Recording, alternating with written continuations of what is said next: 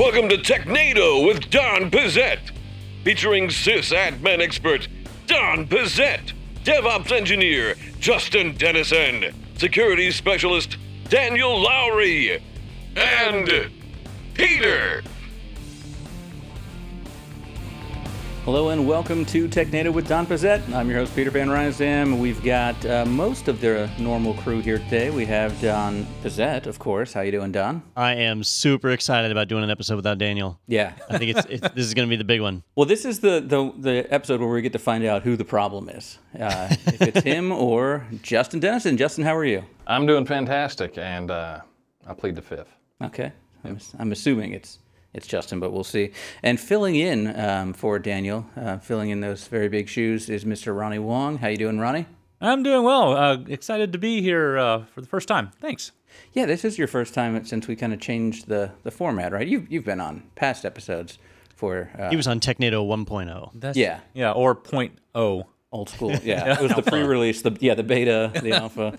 Uh, It was shot with an old eight millimeter camera. yeah, And a stick. Yeah. and someone who uh, who we actually had on back then as well. I think I, I want to say like late 2018 uh, is joining us again today. Christian Brinkhoff. How you doing, Christian?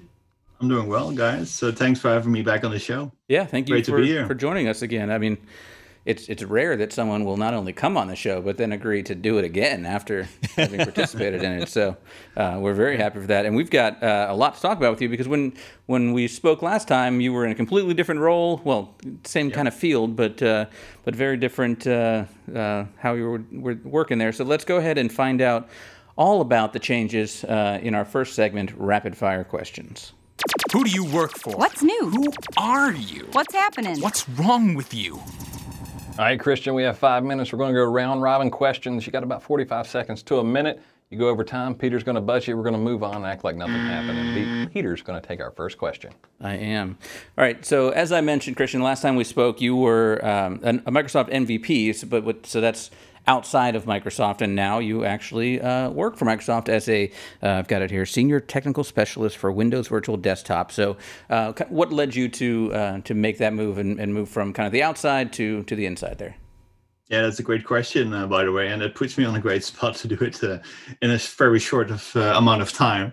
uh, so, um, so yeah, since we last spoke, I was an, uh, a freelancer. Uh, my company got acquired, FSLogix, by Microsoft, and I was in a situation that um, sort of like like was investigating if uh, working for Microsoft was a good fit for me.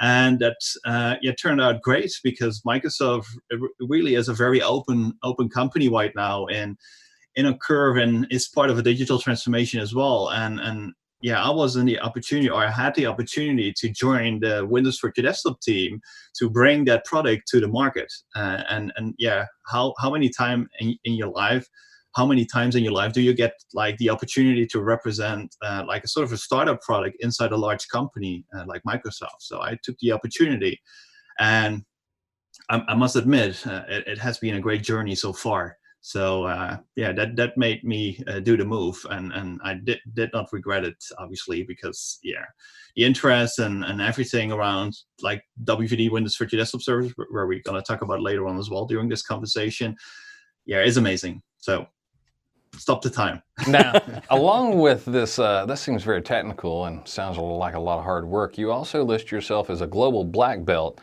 Unless that's a challenge, could you tell us a little bit more about that? so normally when I t- start uh, talking in presentations and I say that I'm uh, a global black belt, some people think about ninja or something.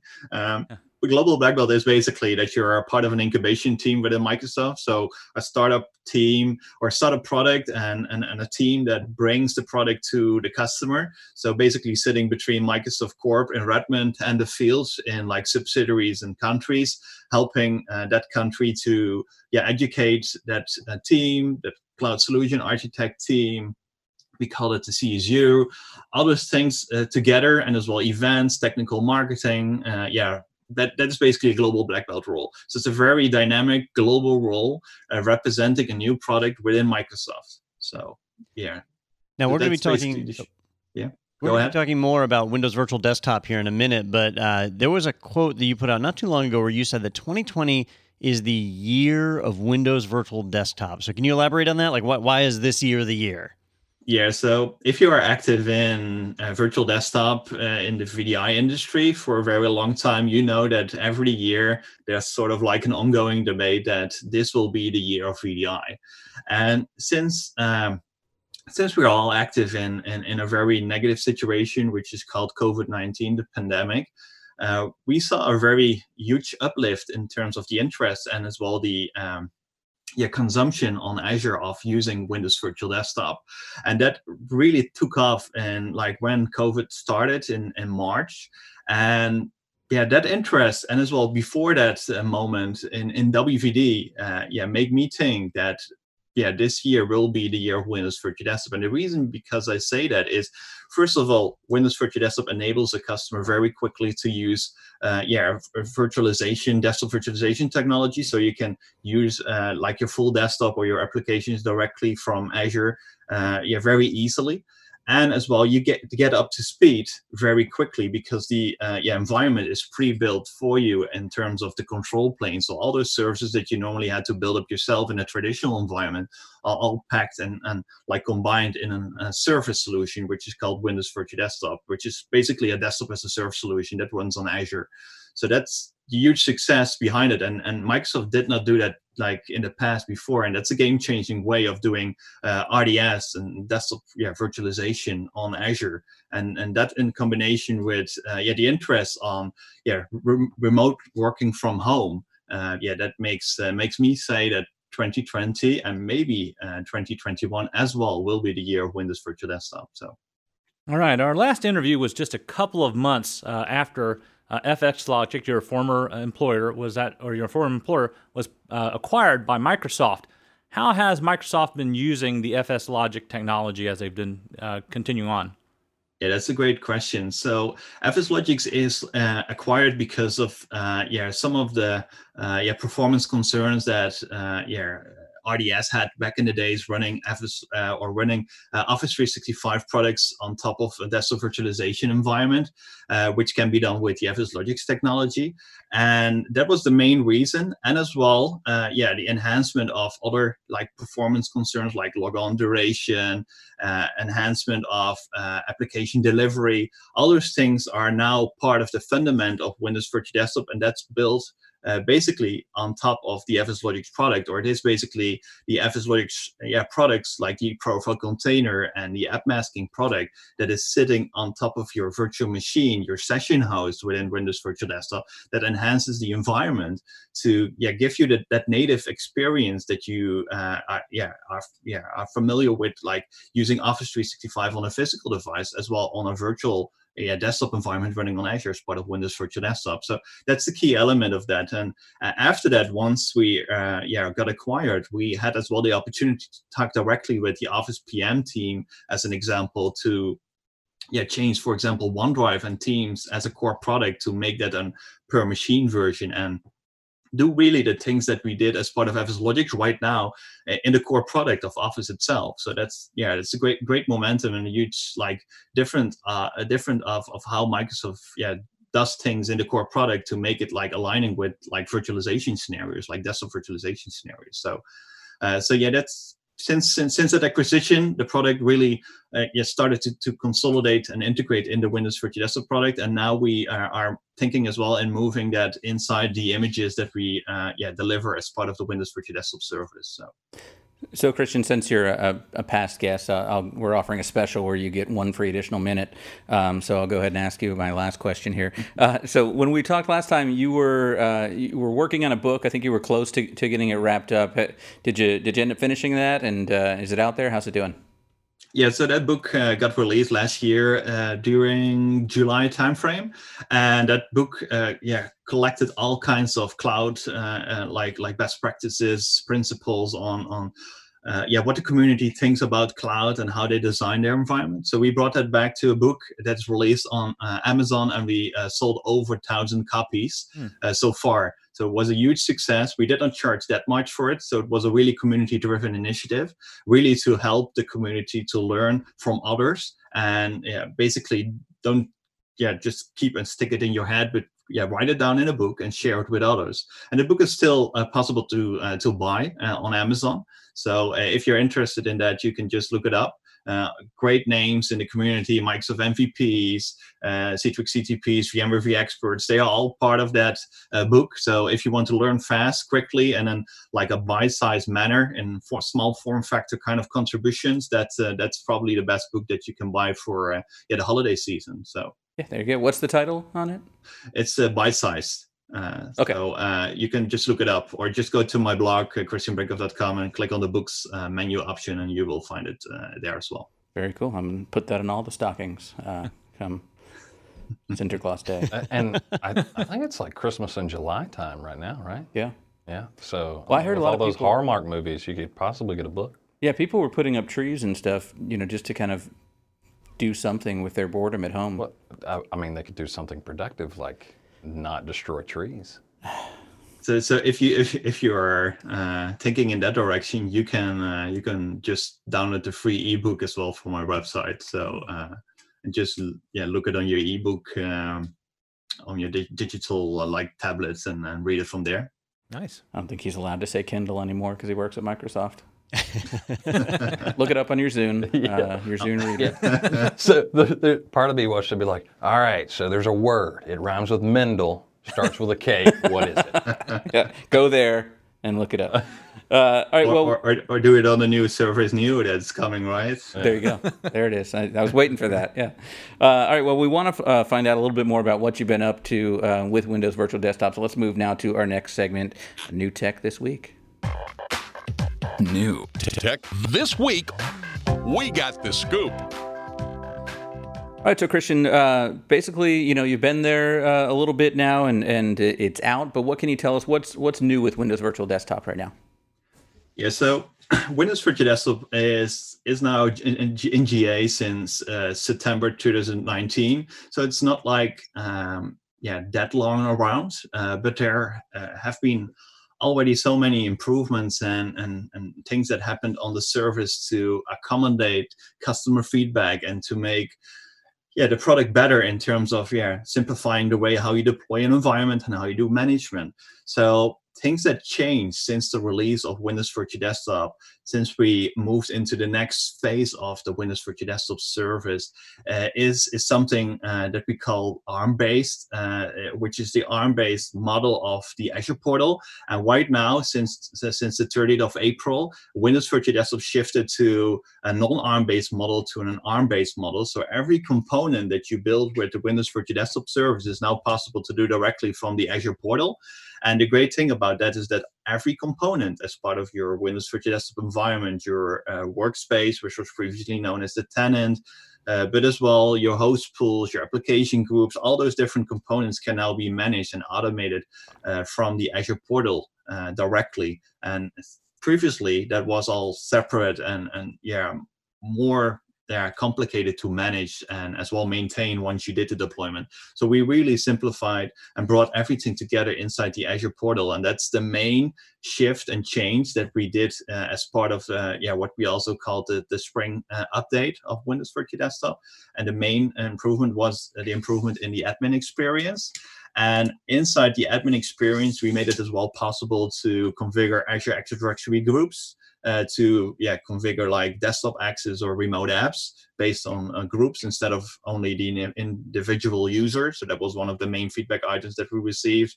Uh, other great things are think about role-based uh, role-based access control. Uh, RBAC is now possible to consolidate and to delegate as well rights for your IT department or help desk users. We uh, consolidated as well the uh, separate PowerShell module into one AZ PowerShell module that you know from the Azure PowerShell module, uh, now called AZ.desktop virtualization. So we integrate into the Azure PowerShell module. Uh, so that's way easier to uh, just import modules, for example.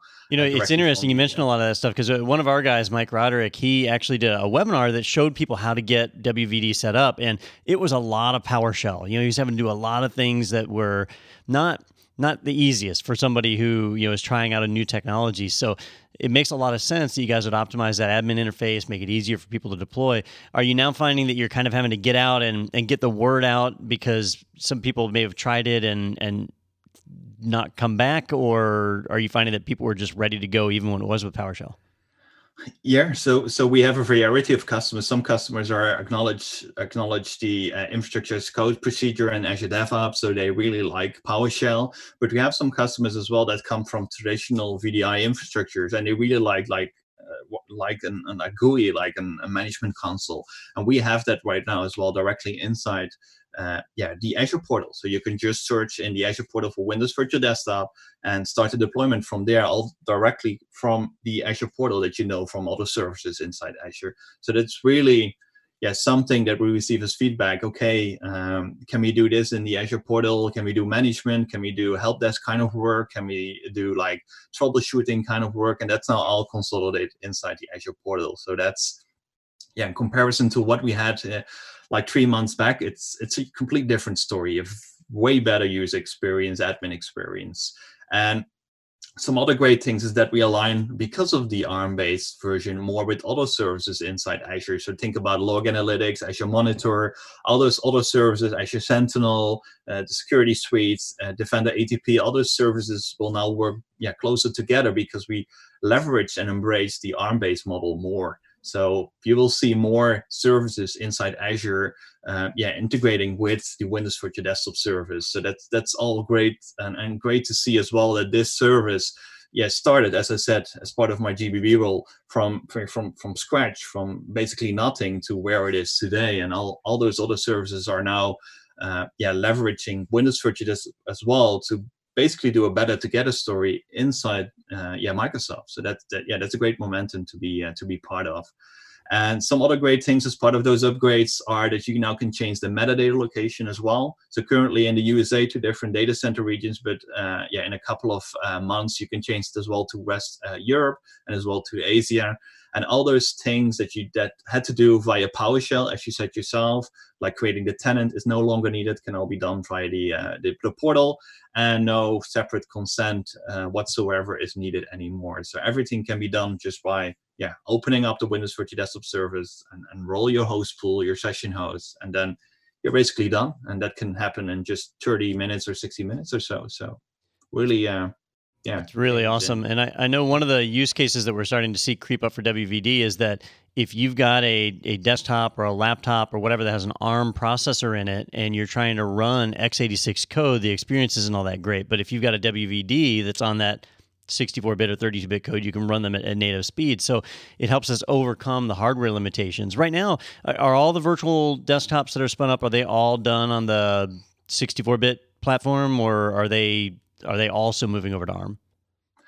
So, so ARM is one of the initiatives internally as well that we embrace more. So we support ARM already on the client. You can run ARM. Uh, so we will in the future will bring more uh, like consumer devices to uh, to Windows Virtual Desktop as well. So support for more ARM-based uh, devices. I already spoke yeah, very briefly about the Surface Neo. So probably most likely that will uh, integrate as well with Windows Virtual Desktop. All to bring, like for example, desktop centralized to uh, like your, your your your tablet device or your yeah your your smartphone or whatsoever. And the great thing about windows virtual desktop as you said yourself you can if you have a legacy application you can just pin it up in azure and, and start it from uh, yeah a device that is like running on a different operating system like mac as an example or a linux client. And that creates a very different yeah way of how we did it because you have the simplicity of the service that's already pre-create and we yeah we manage and maintain the windows virtual desktop service for you and you are in charge of yeah uh, simplifying how you do application management because of the uh, yeah, service that you can centralize manage as part of your Azure subscription. And another great thing that we um, that we released uh, a public preview that will go very very quick uh, quickly from uh, from now in uh, in a, in a, a, GA generally available status is the MSIX App Attach uh, yeah application feature and that's a new feature how we do application delivery within a Windows Virtual Desktop in the near future. And with that service, we can uh, take advantage of MSIX, which is an application virtualization technology, it's part of Microsoft. And with App Attach, we put that virtual application inside a virtual hard drive in a container, and we can assign an application to a virtual machine separately from the machine itself. So that leaves us in a better position to do image management, as an example. Very simplified because you separate the uh, management of the uh, applications. You can update an application, for example, without touching the image. So without rebooting or opening up the image. So you simplify how you do image management yeah, with uh, with MSIX App Attach. So that's coming very soon as well, and that will consolidate as well inside that Azure portal experience. So I've heard a lot about PowerShell. Uh, just out of curiosity, can I use the the Azure CLI, right, the, the Python-based one, to provision Windows Virtual Desktop, or, or am I married to PowerShell or the Azure portal? Yeah, so everything works via PowerShell. Uh, ARM templates are coming very soon for the new uh, management portal for the uh, yeah the old base or uh, non-ARM based version. You still have ARM, uh, but but Azure CLI is not possible to uh, to use not yet. But that's good Speak- feedback, by the way. Speaking of which, that brings up my second question. you said ARM templates. ARM is such a loaded acronym. Are, is Microsoft going to change ARM for from you know for the Azure Resource Manager to something else? Because I have a real hard time keeping that straight between Azure Resource Manager and was it Advanced RISC Machine Instruction Set? Yeah, we, does anybody else have trouble with that? we get that question more, especially from yeah people that are not very familiar with Azure and they hear they, they hear ARM for the first time and they think, okay, I, I know ARM for my uh, for my mobile device. Is this the same?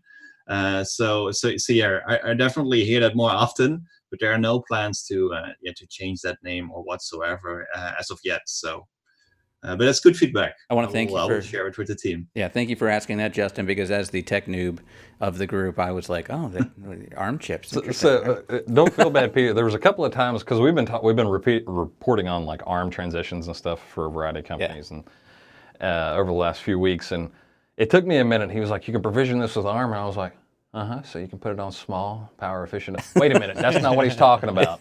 He's talking about Azure Resource Manager. So, uh, but then he lost me at PowerShell. So, uh, hey, so. Uh, in, in, terms of what's coming up for you now, Christian, I know uh, Microsoft has moved everything to uh, virtual events instead of uh, in-person things, and, and you actually had a, a, an event recently that, that moved to virtual that got a lot of people at it, which was great. More people than you probably could have had if it, it, had been in house. But what else is coming up for you right now? Any any events down the road?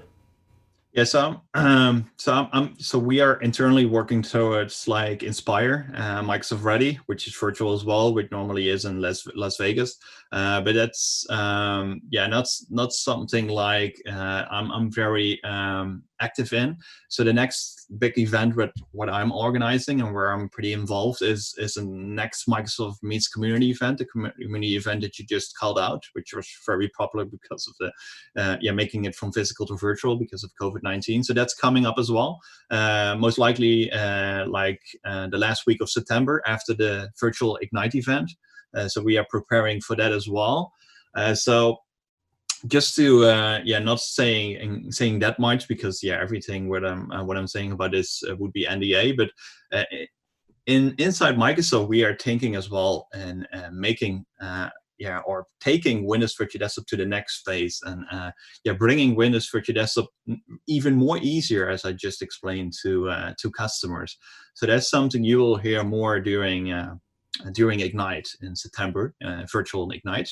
Uh, so if you are interested in uh, Windows Virtual Desktop and if you are, um, yeah, if you if you really think this is this is this is the product that I would like to use, what a lot of customers of, of us uh, think as well. Uh, we are even making it more simplified uh, in terms of yeah deploying it in the future. So yeah, just just stay tuned for Ignite. So that is one of the big events that is coming where I'm focused on as well. And yeah, besides that, we uh, yeah we we keep investing in other like events, community events. We just did a uh, very large uh, digital disrupt event from uh, a great partner of us, IGEL, that delivered a thin client technology, the operating system to run Windows Virtual Desktop on uh, on a uh, Linux thin client operating system. So um, yeah, if you if you want to stay in touch or want to see me speak on like let's say MSIX App Attach or in conjunction with WVD, yeah, you can just look uh, look up my website. I have a separate section on events there as well. So uh, maybe it's good to good to follow up uh, to that location. Yeah, I'll make sure we put that uh, link in the description, uh, especially on the, the, the video we put here on, on YouTube. And if you're watching else, elsewhere, it's christianbrinkhoff.com.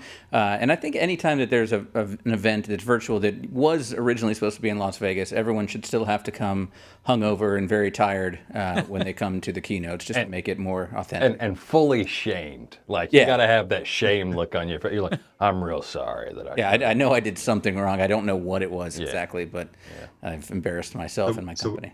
So where you guys planned as well to go to uh, to that event? I know you have a stand at Ignite normally, but Yeah, Ignite normally is the one we've done, but well, recently that's been just down the road from us in in Orlando. We're up in, in Gainesville, Florida, um, but that was moving. That was New Orleans. Was that supposed to be this year? I think. yeah, New Orleans. Yeah, so it's just still relatively close to us. But Ignite seems to be um, the best bang for, for our buck. But we we have uh, we've done a few of the Ignite um, uh, tour events because we, we actually have an office over in the UK. So we did London, and, and we're actually looking at, at Amsterdam once. So maybe uh, when that rolls back around again, we'll be able to, to connect with you over there. But uh, I volunteer for that one.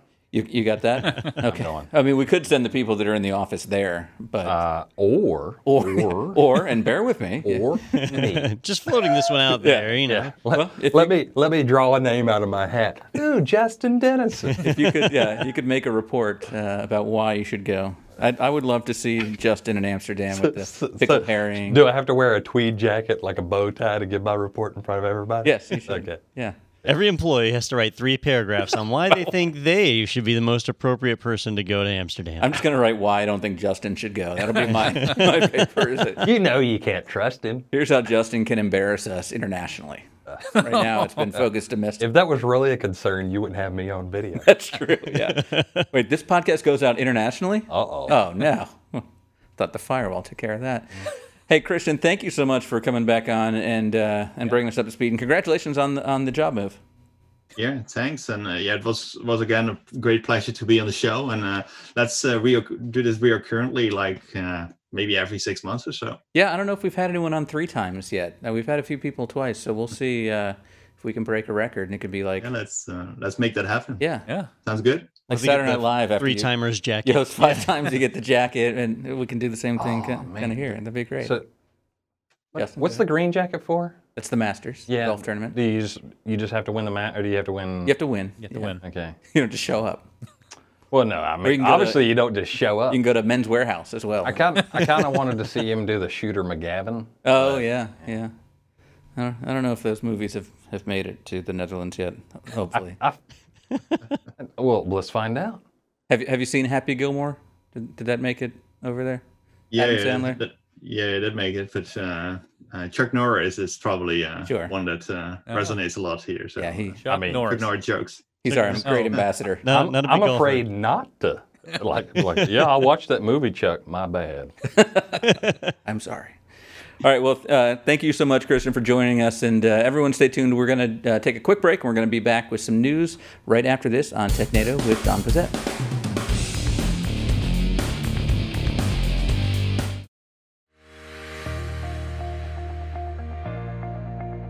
The IT Pro TV app is available for iOS and tvOS. The modern user interface makes navigation easy. Recently watched videos can be found on the home screen, as well as our daily live streams. Choose landscape mode for larger viewing. Access the entire course library by clicking on the play icon. Navigate our content by category, certification, and job role. Learn where you want and when you want as a premium annual member by downloading episodes for offline viewing. Watch on the go and pick up later on any of your favorite devices. So head to the App Store and download the IT Pro TV app. All right, welcome back to TechNado with Don Pezet, and thank you to Christian for joining us. Uh, but we've definitely got a lot of news to get to, so let's go ahead and jump right in uh, with our first article here, which is on Tom's Hardware. Huawei powered desktop PC tested, 8 core, 7 nanometer Kunpeng 920 processor, which is a Mouthful. really what I was looking for. You nailed it. Not all cores are created equal, it says. Uh, so, is this is this Huawei's kind of foray into the desktop PC market? Because you know, when I think of them, I think about phones and antennas and things like that. And spy. Yeah. Yeah. so there's two different things at work here. Uh, one piece is that this is a ARM powered system coming out. We've been talking about that a lot because of Apple's decision to move to the ARM uh, processors for their systems. So we're seeing Huawei do the same. And then the other part is it is Huawei moving into that desktop market. Now, in this case, notice how they say it's a Huawei powered desktop. So they're not actually making the desktop, they're making the chip. And there's a third party provider who's actually making the desktop for it. But it's uh, another part of China's push to not rely on Western companies to provide their silicon. So they want to get away from using US technologies and US companies. So now they've got a homegrown solution. They can use their own processors. Now, this first outing was uh, purchased by a group whose name I can't remember, but they did a little bit of benchmarking and filmed a video of how to use it. It's all in Chinese. Yeah, It's a Chinese YouTube channel, and then it has the Chinese characters. So Yeah. that's why you don't remember them. you don't speak Mandarin. then yeah, yeah, I have no clue. But in there, you do find out the device was it was actually pretty expensive. It was over a thousand dollars for the uh, for the system, and then it performed pretty poorly as far as you know running any of the traditional stuff. So as far as like a light web browser type system, it worked fine, which would kind of put it in line with a Chromebook. But at a thousand US dollars, that's like way more than you should be paying for a Chromebook. But it does show that that uh, whole technology is pro- progressing really fast, and we're going to start seeing a lot more of those ARM processors on the market. So, so it's not running Windows. It's running a proprietary uh, Linux distro. Yeah, it's a, a Linux variant that they've done because they, you know, they they have a motherboard with a certain set of hardware, and they've got to compile the OS for it. So obviously they can't do Windows, and so they're just kind of left with Linux at that point, unless they want to roll their own. And it's Chinese Linux, right? Is this like, would that play into this? Like, would they have to compile that specifically for selling that in that area? Yeah, if it they're says a- to get away, or A China-produced 64-bit UOS operating system. It's largely a modified flavor of Linux. Yeah. Yeah. And and there's several distros that do that that build for the Chinese market because you know the Chinese character set is so different than what we use, the Latin character set, that it it kind of makes sense to have a distro that is built for that language specifically. So that that's not that unusual. But being built for an ARM processor to run in a desktop PC format, that's what makes this unusual. For that money, given that like the the rent, that almost sounds like was it the Pixel book that was like the high end Chromebook? Yeah, provided like fourteen hundred dollars. Yeah, and they're like, you can browse the web amazingly. Yeah, and the, the number one customer was Google. Like, they were using it internally like crazy. Yeah, how much is the wheel kit for this? Yeah. That's what I want to know. Well, it is a still uh, probably a better deal there, but uh, but it it does highlight the warning. You know, two weeks ago we reported on an Apple switching over, or three weeks now, uh, and I said that ARM performance is going to be something we got to watch out for. It's you know not on par with what we're used to, and then Apple put out some benchmarks that made it look like yeah they can they can really make that up. But now we're seeing that other people outside Apple are not getting those same gains. So we'll have to watch and see. I don't think we're all going to have ARM desktops in the next two years. So all I could think about when I read this article, like when I I saw you know eight core ARM, I was like, this is a Raspberry Pi. like for some reason, that's all my mind was putting. It was a tiny little like Intel NUC, uh, but Yeah. Well, the performance they were talking about is actually in line with a Raspberry Pi. So that's, I think, a good analogy, but those cost $45. yeah. And if you really want to turn up the wick, sixty-five dollars. And what they say on this one, it's a thousand sixty roughly is what they they purchased it for. So Yeah. yeah, I'd I'd go uh, two, three, six Raspberry Pis. But it does have a, you know, it has a 256 gig hard drive, uh, so it's got a lot of storage. It has M2 slots, PCIe 4. Uh, it has a Yeston RX 550 graphics, which when I saw that, I, I don't know, is that a uh, an AMD RX 550, like an ATI?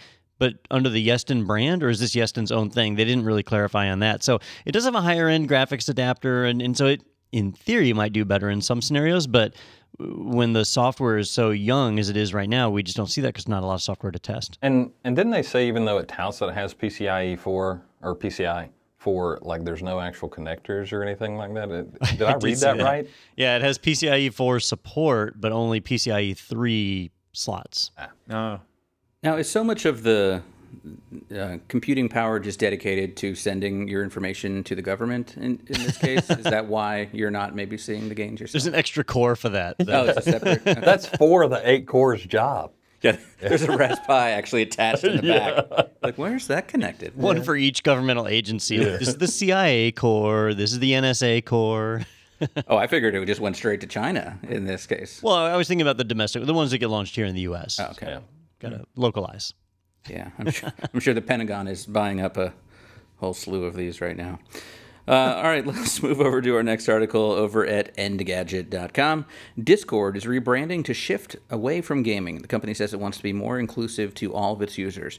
And I'm going to be honest with you, I've, I've never used Discord, and I remember you guys were having a discussion uh, amongst your team here at the, at the company talking about, hey, do we want to use Slack or Discord for something? And I'm like, I've, I have no idea. Is, is Discord just a Uh, it's it's more than just messaging, right? So it's it's similar to Slack and Teams and other apps that it, it is first and foremost a chat platform that you can chat back and forth. You can chat by text or you can do audio and now you can do video. You can also do screen sharing. And the main thing about it is that it's basically free for most people and you can spin up your own private server again for free and kind of control who has access to have private conversations. So it's a great platform.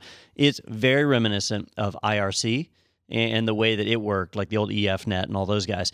So that model, they they basically started that focused on gamers. And so if you were a video gamer and you were trying to coordinate a squad in Call of Duty or something like that, you'd use Discord, uh, and that was kind of how they gained their popularity. But in recent years, they've been used for all sorts of different things. Now, I'll say that I use Discord every single day, but not for gaming stuff. You know, there's various like the the ISC squared group has a whole study group inside of Discord, and there's several software programs I use where their tech support is done through Discord, and uh, and I have a, a, group of friends that I talk to, and we do it through Discord. And so, it's just a web interface, um, or, or you can download a, a, client as well. Yeah, they have native apps: uh, Windows, Mac, Linux, and uh, the mobile devices, iOS, Android. So you know they got really good coverage, and the price is right for most people. And so they are shifting to now say, hey, we're not just focused on gaming anymore. We're now going to focus on communication in general, which now makes them a direct competitor to Slack and Teams. And uh, and I'm interested to see where that goes because it is a good platform. I like I said, I use it myself. How's the GIF support?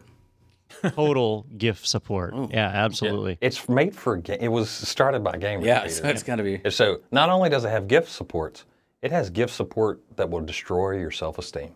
Yeah and huh. custom emojis, which yeah. is really important. Yeah, like yeah, you can put in all sorts of emojis. Yeah. You are talking my language. Really now. valuable Good, stuff. Goodbye, Teams. Now, I, I did have a question for you, Peter, because you know you work in marketing. I do. Uh, they're saying it's a rebranding, but they're not changing their name or their logo. They're just changing their purpose. So is that actually a rebrand? Isn't there a different term for that? Um, I mean, it sounds more like a repositioning. Like if you know, like I said, I don't know much about them, but I'm not in either of those really target markets that, that they're in right now. So I'm curious to see if I'll start seeing ads now targeted to me in the places that, that I'm uh, communicating and stuff. So, uh, yeah, because I, you know I'm not in the gaming community, so I'm not really seeing it right now. But you're right, yeah, it's that wouldn't be really a rebrand unless they were you know doing a whole new color scheme, logo.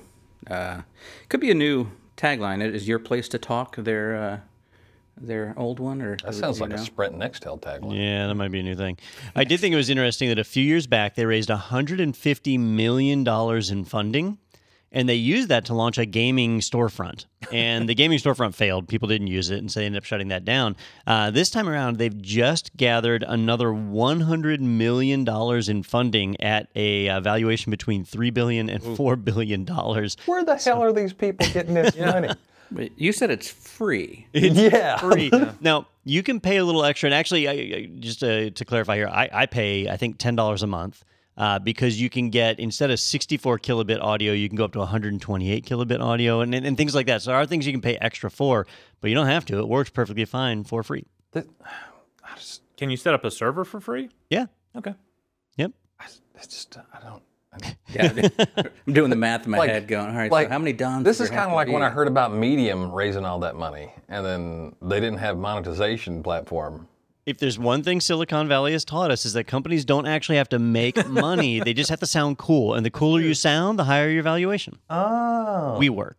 Yeah, well, that's quite the valuation, though. Between three and four billion dollars. I mean, there's a Bit of wiggle room in the middle there. At that point, you're just you're just talking about they're just numbers at that point. So, so question: If somebody came along, do you think they would be like, "No, we're not going to sell"? I tell you what, if I was giving away a product, someone was like, "We'll give you three billion dollars for it," I'm like, "Yeah, you will. I'll see y'all later." yeah, the first thing Discord ever sold was itself. Yeah, three billion dollars. Well, that, was- that was Twitter, right? Twitter was uh, super valuable for a long time. People were making them offers. They turned down a billion dollar offer. They said, no, we'll do it ourselves. And then they had their whole debacle where they, they were trying to find a buyer. Disney was lined up to buy. Uh, and by the time it was done, Disney's offer dropped all the way down to 400 million. And then finally they just said, no, actually, we're not interested. And that was it. And so Twitter can't even sell itself anymore. So they've got to be kicking themselves in the butt over that one. They, they ended up having like crazy turmoil with like their board and like their CEO during Still do. CEO over- Yeah. during that time, and like that continues. Yeah. Very reminiscent of like Yahoo. Didn't they? Would they get an offer for a couple billion or like four billion from Microsoft or something, and then ended up selling for like thirty-five bucks? And a, Yeah, yeah, yeah. An In old stock. ham sandwich. And the ham sandwich was more valuable. yeah, like I do. The only reason I gave him thirty-five dollars is ham sandwich, top of the line. Between three and four billion dollars, oddly enough. yeah, of course. If it's a San Francisco ham sandwich. That's true. All right, over at TheVerge.com is our next article. With Edge, Microsoft's forced Windows updates just sank to a new low. It undermines Microsoft's own argument that automatic updates are critical. So I'm, I'm guessing they uh, just snuck Edge to be everyone's default browser at that point. All right. Am I am I the only Windows user on the show right now? Uh, right. You are, but I, I'll give you this: the way this article is written, the tone. I don't know. There was, for some reason, it, it caused like little alarms in my head. That it was like, ah, I feel like there's more to this story. Well, you know, it, it's The Verge, so it's sensationalized, definitely. but um, as a Windows user, I can tell you on my on my computer at home, when actually it didn't happen on my computer here at work because I dual boot Linux most of the time. Um, but on my computer at home, uh, wake up one morning, go log into the computer, and I see a Microsoft Edge icon on my desktop. Microsoft Edge pinned to my taskbar. Yeah. And when I clicked on an email link, it asked me if I wanted to make Edge my default browser and was telling me about how great Edge was. And there was a notification in the bottom right corner about Edge. So it was a huge push to convert people over to Edge. Now, I did something crazy and clicked on no. And then it was fine, right? I did have to unpin it from my taskbar because that was annoying. Um, but otherwise, uh, that was it. So, So it's two not the- clicks. it's not the end of the world, but there's a lot of people who are up in arms over this saying, look, Microsoft got sued for anti competitive practices uh, in the EU, and that's why they had to release the whole Windows 2000N, you know, the, the versions that didn't include Internet Explorer or Windows Media Player. And that was specifically because of their browser as well at that point. Yeah. too. And that introduced that feature where when you installed Windows, you get a pop up that say, which browser would you like? And it had to list all these different browsers that you could pick from. Uh, and so Microsoft is basically going back to the old way of saying, no, we're, we're going to give you a browser.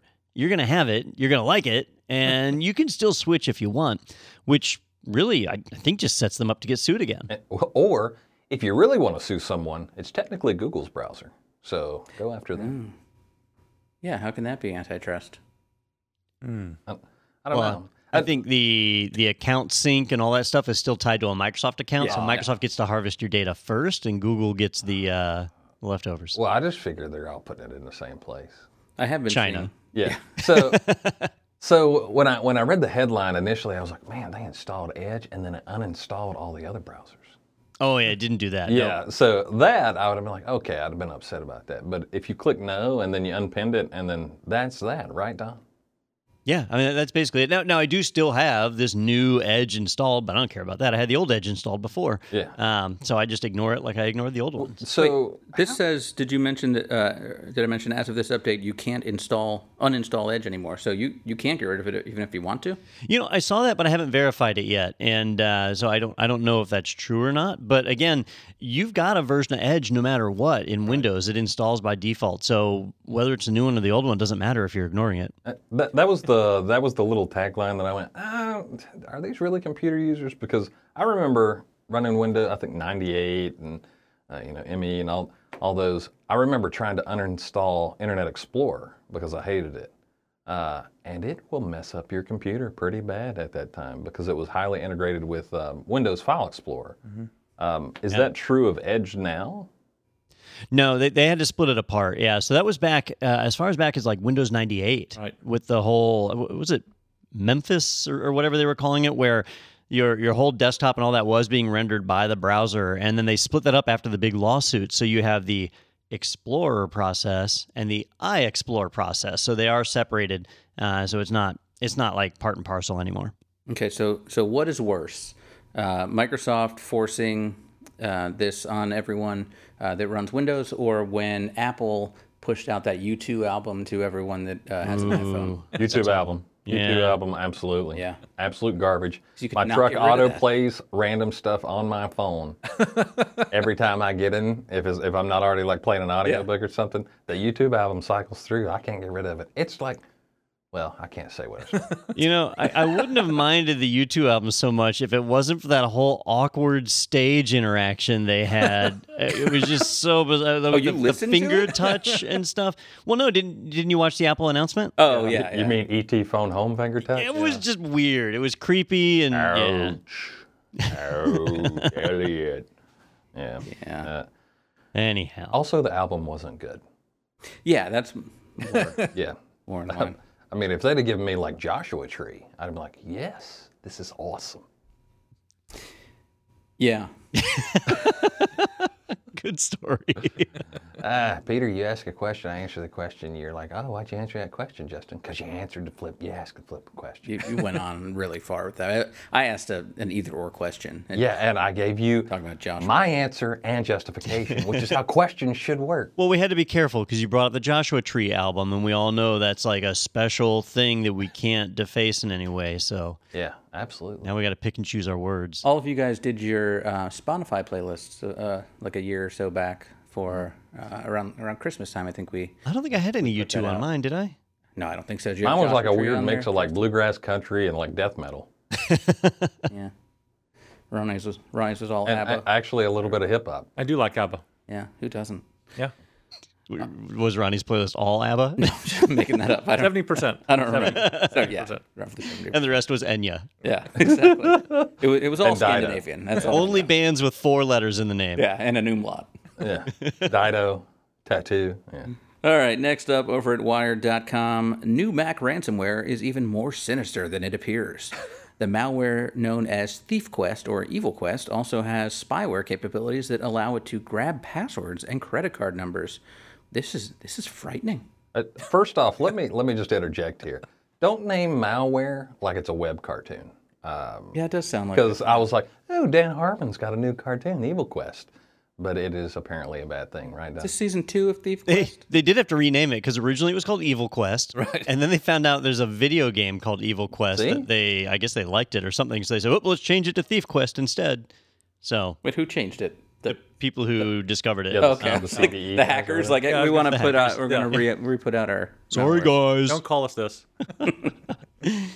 Yeah. So, um, so this malware was discovered. It- it is unusual, uncommon to find malware on a Mac, but we know it's out there. We've reported it here on Technado before.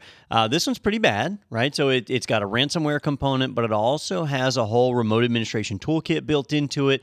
If you get this malware, hackers have complete and total access to your system and your information. They can use it to springboard. Uh, it's a it's a feature packed malware package. So this is like a real advancement. But the one thing you don't have to worry about is getting this one by accident. You pretty much have to get this one uh, on purpose. And, and let me clarify that by saying what I mean. Um, this is being distributed right now in BitTorrents of bootleg software. Yeah. So if you want to get Adobe Photoshop, but you don't want to pay Adobe for it, and you go to a BitTorrent and download and install a bootleg copy, there's a good chance that you'll find the ThiefQuest malware packaged in there. So when you install it, obviously you have to be an administrator to install software. You're now installing the malware with administrative privileges, and your machine is infected. Once your machine is infected, it is in there. This thing gets in, it gets its hooks in deep. And so at that point, you can't trust your system anymore. You'll need to format and restore from a time machine backup, unless your time machine backup was attached to your system when you were infected, in which case you're screwed. And, uh, you know, you just have to format. Yeah, I got this when I uh, when I downloaded a bootlegged uh, Microsoft Edge. Yep. it sounds a little bit like measles. Aren't they supposed to release an Edge for uh, macOS? I think they were Uh, talking about like yeah. cross-platform because it's now Chromium based, and Probably specifically to support this malware. yeah, yeah. I mean, mm, man, that would be an interesting like, like And I present Exhibit A. Linux now has this weird ThiefQuest malware because Microsoft Edge was installed. Uh, and it is actually it's been available for quite some time. Um, that Mac, uh, Microsoft Edge for Mac OS is available. Yes, Yeah, I've been seeing pop-ups f- for it. So it hasn't installed by default yet. no, yeah, I don't, I don't know if they can figure that out. Maybe if you do the ransomware, then all of a sudden you'll have that. But what what's worse, having um, having Thief Quest or having the U2 album? That's our new test. Yeah, yeah, I'm still going. So with I U2. feel like they both stole something from me. So, uh, like important storage space, my freedom. the U2 album was harder to get off. I, I ran a scan. On I'm my gonna be phone honest and I with couldn't you. Get it off. The YouTube al- YouTube album, YouTube, YouTube album. It, I mean, there should be a vaccine for that one. I mean, I, can't, I can't get rid of it either. Every time I delete it, every time my phone reboots or updates, it's like, well, here we go again. So, uh, Bring it back. true story, you can't remove the album. Uh, you actually have to open a support ticket with Apple. And at one point, there was a class action suit against them. And they made a special portal to remove the U2 album. And you could go and fill out the form, but it was basically a support ticket. And I'm, I'm trying to see if it's still active.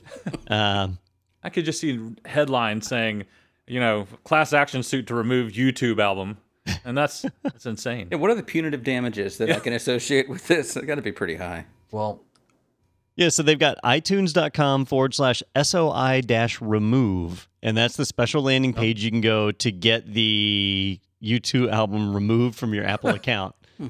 so it, it is worse than Thief Quest. I Quest. can't take away the memories though. I wonder what it's like to have that kind of money. like they're like, hey, listen, listen, we're gonna push a musical album to everybody. Is it good? Shut up. It's good. right? And then and then it's gonna be great. They don't like it? Oh, we should probably set up a specialty portal so they can remove it. Yeah. Maybe. With uh, iTunes. I just went to the iTunes. page. The page is offline. Down. Oh, Yeah. the page is offline. So I'm Fake news. stuck Sorry, with it guys. Forever? Now, Don, I, I was looking at the, the rest of this article here. It says the malware does include some obfuscation features to help it hide out. The malware won't run if it detects certain security tools, like Norton Antivirus. So if you have antivirus, it's just not going to run. Does that sound Yeah. okay? So I mean, so it, it will run. There's there's times on the system when the antivirus hasn't started yet. Right. And Ronnie, you and I have seen this with like the Sophos software that we roll out. We get Right. alerts all the time about the antivirus stopping.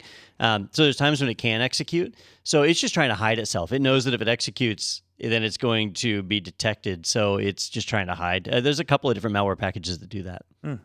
And I should uh, just, uh, as an aside, real quick, you mentioned someone mentioned we should have a vaccine.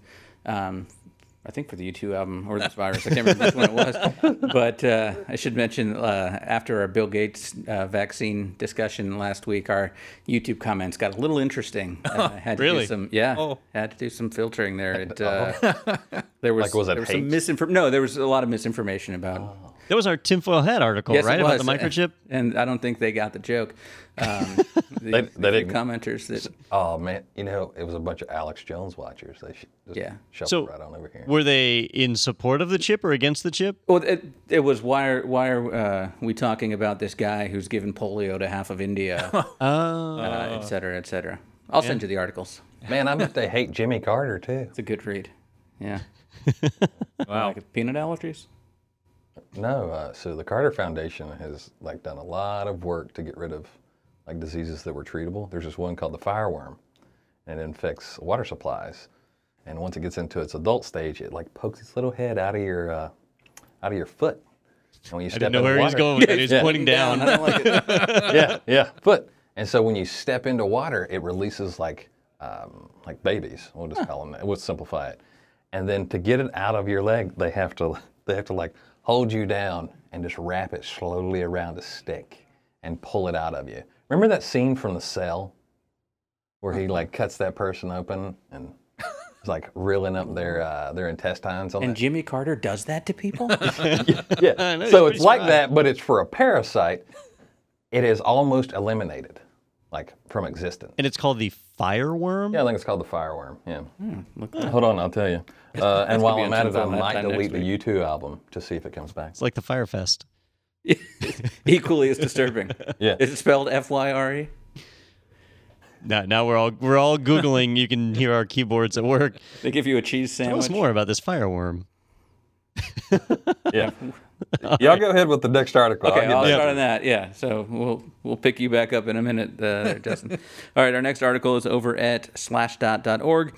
Former Yahoo engineer who infiltrated 6,000 accounts avoids jail.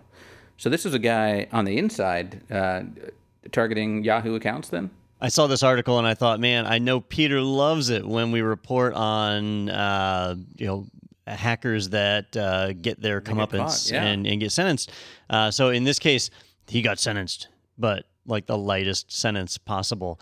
Uh, so this guy was a Yahoo engineer, and while he was working at the company, he used his administrative access to open up over 6,000 accounts and looking at their email, looking at their files, and his goal was to find uh, nudie pics, basically. He was looking for people's uh, personal photos uh, for his own um, purposes. so not for not for blackmail purposes, Uh, but he- for his personal enjoyment. He didn't blackmail or distribute. He just stored them. They say he pulled like almost two terabytes of of data out From of these six accounts. Yeah. two terabytes of nudie pics. Yeah, that's because no one checks their Yahoo mail.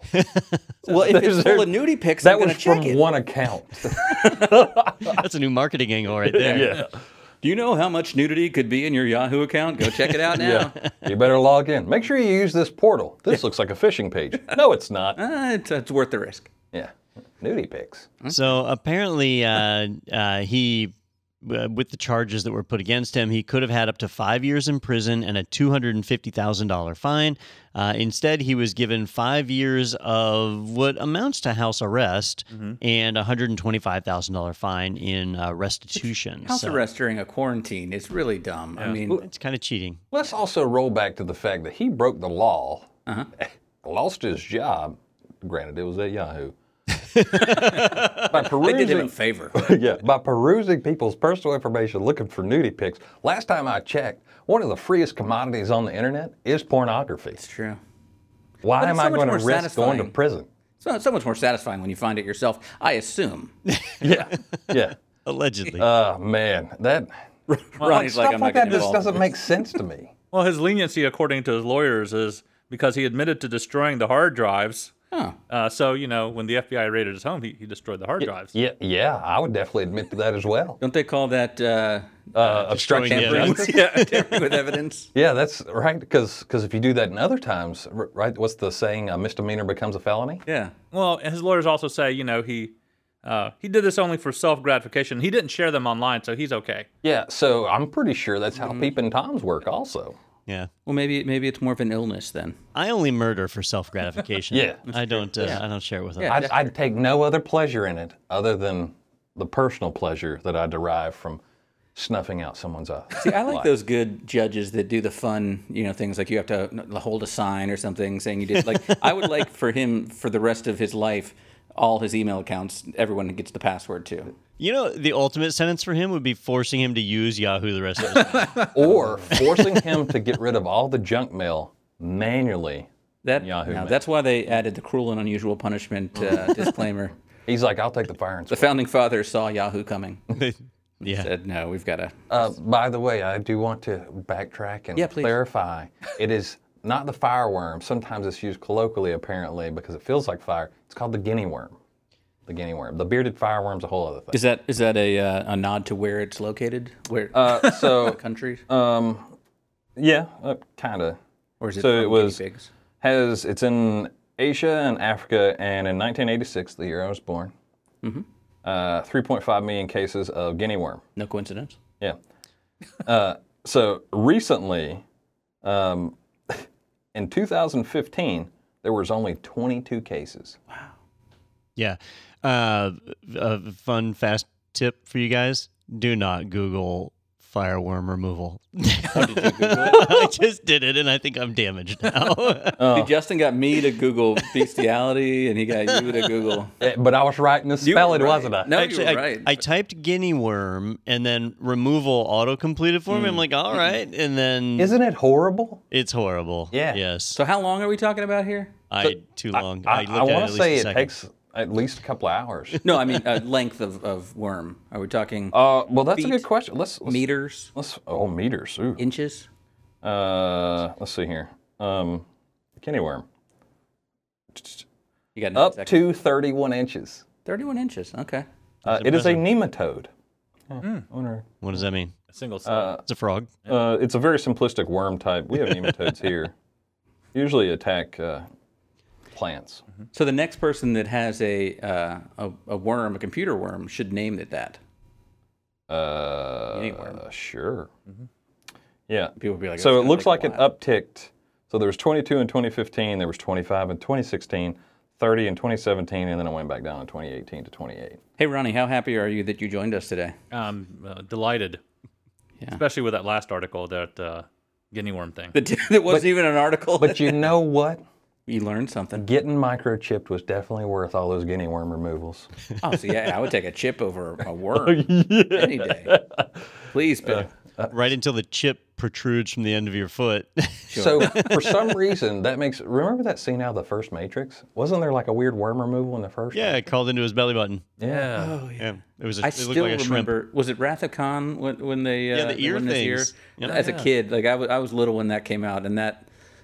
that came out, and that that messed with me for a That was a throwback to the old uh, Twilight Zone episode where the, the thing crawled in the guy's ear and the doctor said, you know, you, you just have to to wait and it'll crawl out the other side and you'll scream in agony and pain. And, and so he does. He suffers through this for like a whole day or two days, and then and then the dead bug falls out his other ear, and then the doctors say they have bad news.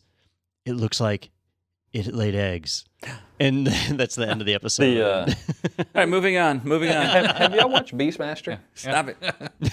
Beastmaster. Beastmaster, great. The sword and sorcerer, Rip Torn. So there's a scene in there where they put like a weird earworm slug in there. It's bright, bright green for some reason. I don't know. Fun story. You should you should check that out. Yeah, and then it I'll becomes torrent that on my, my Mac here. yeah. So Peter, go ahead and type this in. Type what I tell you. Uh-huh. Ready? All right, you ready? Yeah, yeah. Mango worm removal. Mango worm? Yeah.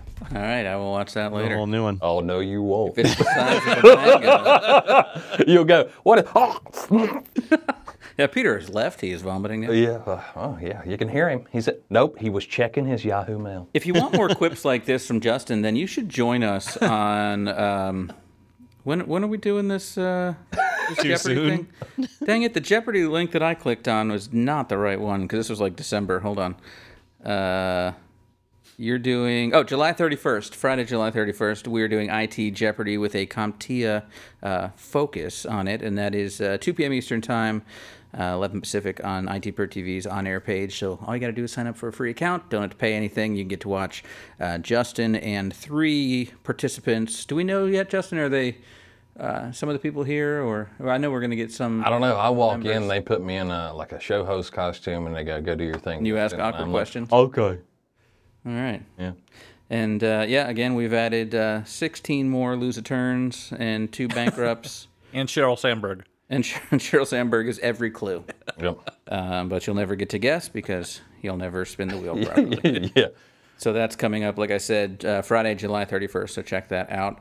Uh, also, a couple other things coming up here as we uh, focus on CompTIA this month. We've got a um, webinar that's actually out, uh, or that's this afternoon, uh, Thursday, July 9th. It is Stack 'em Up, Build Your Career with CompTIA Certs, how to stack CompTIA certifications for your career path. So if you're listening to this the morning that uh, the podcast comes out, go ahead and jump over to itpro.tv slash webinars to check that out. If you're listening after the fact, don't worry, it'll be up there. Um, and you can watch the archive of it. Uh, and later in the month, July 23rd, we've got Secure Your Future with CompTIA Certs, a guide to security certifications from CompTIA. That's why Daniel's not here today. He's really preparing for this um, this webinar. So it's going to be fantastic. So, uh, yeah, head over to itpro.tv slash webinars. Check out the future ones and all the past ones for you to enjoy. And finally, head over to go.itpro.tv slash technado. Uh, you can get a coupon code for 30% off your entire membership to IT Pro TV as long as you keep it active. Uh, you can also request information for your team if you're part of a business and uh, want to see a team trial and all the cool things that are available uh, for businesses. Uh, that's also there at go.itpro.tv slash technado. Well, we uh, even with Dan- Daniel not here, we managed to get off the rails. and so now we have isolated the problem is Justin. Um, Listen, I've taught you something. Guinea worm or fiery serpent. Right? Uh, I will forewarn you if you go look up guinea worms because you got interested, there's a news article posted recently because of all the disease and things that's going around. They're like, a nearly extinct parasite may have resurfaced in Vietnam. So, fantastic. Nice. yeah. We'll uh, get to that next week. stay away from the drinking water. Yeah, and so yeah, it takes hours to remove from your body, but the images will never be removed from your mind if you watch that. So Exactly. don't do it, as Don said. Uh, thanks, Ronnie. Special thanks to you for uh, for sitting in. Glad this to be here. Yeah, and uh, thank you, the rest of you guys, for you know what the stuff you're supposed to do anyway. and uh, we'll see everybody else. Thank you for watching. You're the important part, and we'll see you next week right here on Technado with Don Pezet. Bye bye.